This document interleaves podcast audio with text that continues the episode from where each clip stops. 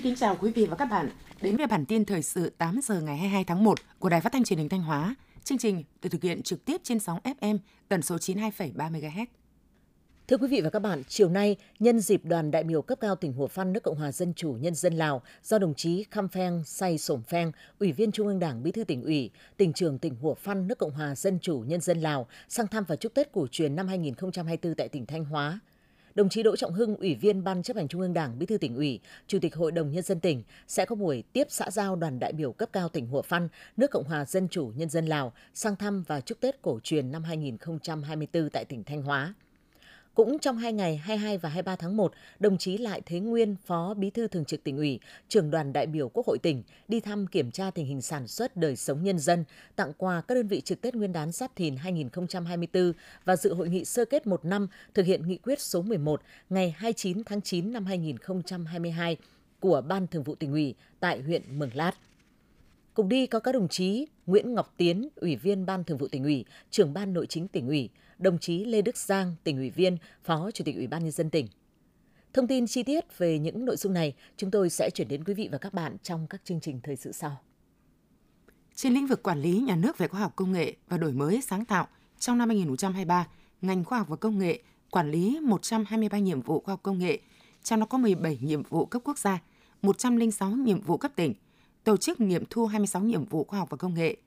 Bên cạnh đó, Sở Khoa học và Công nghệ cũng đã tổng hợp giả soát, đề xuất đặt hàng nhiệm vụ khoa học công nghệ cấp tỉnh thực hiện từ năm 2023 do các tổ chức cá nhân đề xuất báo cáo Hội đồng Khoa học và Công nghệ tỉnh trình và được Chủ tịch Ủy ban dân tỉnh phê duyệt danh mục 43 nhiệm vụ khoa học và công nghệ. Đến nay, đã đánh giá nghiệm thu 31 nhiệm vụ khoa học và công nghệ, kiểm tra xác nhận khối lượng 38 nhiệm vụ. Sở Khoa học Công nghệ đã tham mưu và được Chủ tịch Ủy ban dân tỉnh phê duyệt và cấp kinh phí cho 65 nhiệm vụ khoa học và công nghệ cấp tỉnh. Năm 2021, Ủy ban Nhân dân huyện Yên Định đã khảo sát và phối hợp với Ủy ban Nhân dân xã Yên Thái triển khai thực hiện dự án dưa cải lê.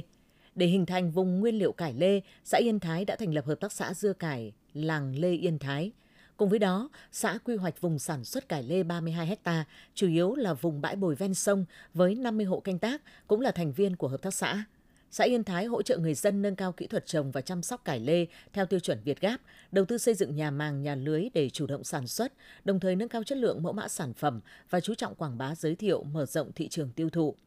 Năm 2023, sản phẩm dưa cải làng Lê Yên Thái đạt tiêu chuẩn ô cốp 3 sao. Đến nay, sản phẩm đã được tiêu thụ tại các điểm bán giới thiệu sản phẩm ô cốp, các sàn thương mại điện tử. Mới đây, Trung tâm Kiểm soát Bệnh tật tỉnh Thanh Hóa đã tiếp nhận hơn 200.000 liều vaccine do Viện Vệ sinh Dịch tế Trung ương phân bổ. Đây là lô vaccine đầu tiên được phân bổ trong năm 2024. Cụ thể có 9 loại vaccine trong chương trình tiêm chủng mở rộng cho trẻ em với tổng số lượng 206.600 liều đã được chuyển về kho bảo quản vaccine của Trung tâm Kiểm soát Bệnh tật tỉnh Thanh Hóa và sẽ nhanh chóng được phân bổ về trung tâm y tế các huyện, thị xã, thành phố trong tỉnh, đáp ứng nhu cầu tiêm chủng mở rộng cho trẻ. Thực hiện phong trào sinh viên năm tốt, Trường Đại học Hồng Đức đã tổ chức cho hội sinh viên đăng ký danh hiệu sinh viên năm tốt, đồng thời tổ chức nhiều diễn đàn tạo môi trường để sinh viên rèn luyện trưởng thành – Tính từ năm 2021 đến năm 2023, trường Đại học Hồng Đức có hai sinh viên đạt danh hiệu sinh viên năm tốt cấp trung ương, một sinh viên đạt danh hiệu giải thưởng sau tháng riêng, 30 sinh viên đạt danh hiệu sinh viên năm tốt cấp tỉnh, có 8 tập thể đạt danh hiệu tập thể sinh viên năm tốt cấp tỉnh, 201 sinh viên đạt danh hiệu sinh viên năm tốt cấp trường và 19 tập thể sinh viên đạt danh hiệu tập thể sinh viên năm tốt cấp trường.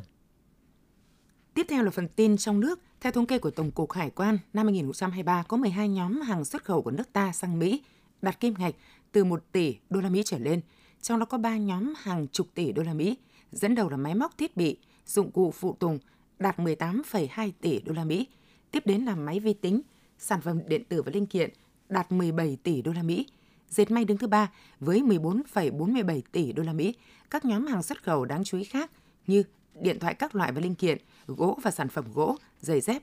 Năm 2023, tổng kim ngạch xuất nhập khẩu giữa hai nước đạt gần 111 tỷ đô la Mỹ. Đây là năm thứ ba liên tiếp thương mại Việt Nam Mỹ đạt kim ngạch từ 100 tỷ đô la Mỹ trở lên. Hiệp hội Chế biến và Xuất khẩu Thủy sản Việt Nam VASEP dự báo xuất khẩu thủy sản của nước ta sẽ hồi phục dần trong năm 2024 và khả quan hơn vào nửa cuối năm. Doanh số toàn ngành có thể đạt mức 9,5 đến 10 tỷ đô la Mỹ, trong đó ngành tôm hướng tới mục tiêu 4 tỷ đô la Mỹ. Xuất khẩu tôm Việt Nam sẽ phục hồi và tăng nhẹ 10 đến 15% vào năm nay. Nhu cầu được dự báo hồi phục trở lại kể từ 6 tháng cuối năm khi áp lực lạm phát hạ nhiệt, lượng hàng tồn kho tại các nhà nhập khẩu giảm. Đây là cơ hội cho giá tôm tăng trở lại. Bộ Tài chính vừa có công văn số 405 đôn đốc các bộ, ngành, địa phương phân bổ, nhập dự toán trên hệ thống thông tin quản lý ngân sách và kho bạc và giải ngân kế hoạch vốn đầu tư công, nguồn ngân sách nhà nước năm 2024. Theo đó, các bộ ngành, địa phương thực hiện việc phân bổ chi tiết theo đúng quy định tại Luật Ngân sách Nhà nước và Luật Đầu tư công. Trong số đó, ra soát thật kỹ, phân bổ vốn tập trung, không giàn trải, theo đúng thứ tự ưu tiên, đúng đối tượng cho các nhiệm vụ, dự án đã đủ thủ tục đầu tư, có khả năng giải ngân, tập trung bố trí đủ kế hoạch vốn năm 2024 cho các dự án quan trọng quốc gia, tránh phân bổ giàn trải, không phân bổ vốn cho các dự án không có khả năng giải ngân. Cục Cảnh sát Giao thông Bộ Công an cho biết các đơn vị đang thí điểm sử dụng ứng dụng mới giúp cảnh sát giao thông tuần tra trên tuyến quốc lộ 1A. Cụ thể, ứng dụng được tích hợp công nghệ hiện đại, được kết nối với hệ thống cơ sở dữ liệu nghiệp vụ, tương thích với nhiều loại thiết bị di động để từng bước tự động hóa, nâng cao hiệu quả công tác tuần tra kiểm soát. Trong phân tích nhận diện biển số phương tiện để hệ thống dữ liệu tự động kiểm tra phương tiện đã được các tổ cảnh sát giao thông trước đó kiểm tra, hạn chế kiểm tra nhiều lần trên tuyến.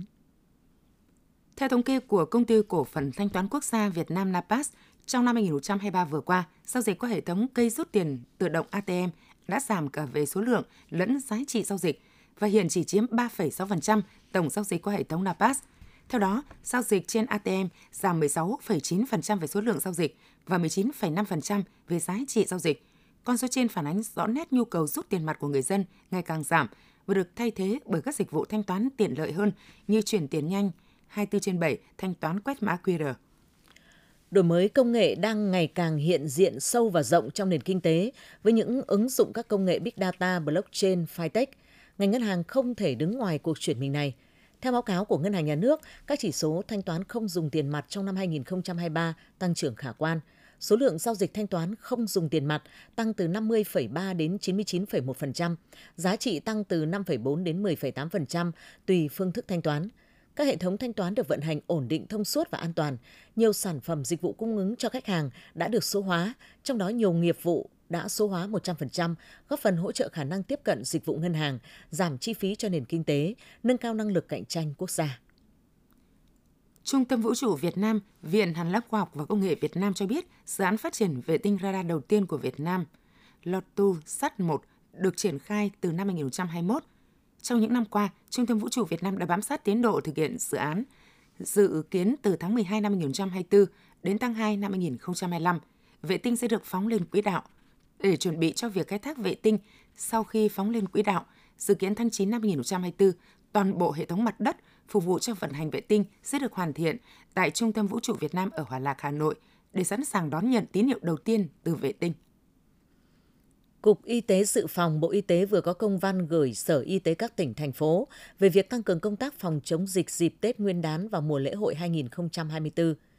Cục Y tế Dự phòng đề nghị Sở Y tế các tỉnh, thành phố tham mưu Ủy ban Nhân dân tỉnh, thành phố sớm ban hành kế hoạch phòng chống dịch bệnh truyền nhiễm năm 2024, huy động nguồn lực sự tham gia của các ban ngành đoàn thể, các tổ chức chính trị xã hội đối với công tác phòng chống dịch bệnh truyền nhiễm, nhất là trong dịp Tết – Sở Y tế các địa phương chỉ đạo các đơn vị trực thuộc thường xuyên theo dõi, giám sát chặt chẽ tình hình dịch bệnh trên địa bàn, xử lý kịp thời, kiểm soát sự lây lan, hạn chế các trường hợp bệnh nặng tử vong, tiếp tục duy trì thực hiện tốt công tác tiêm chủng mở rộng.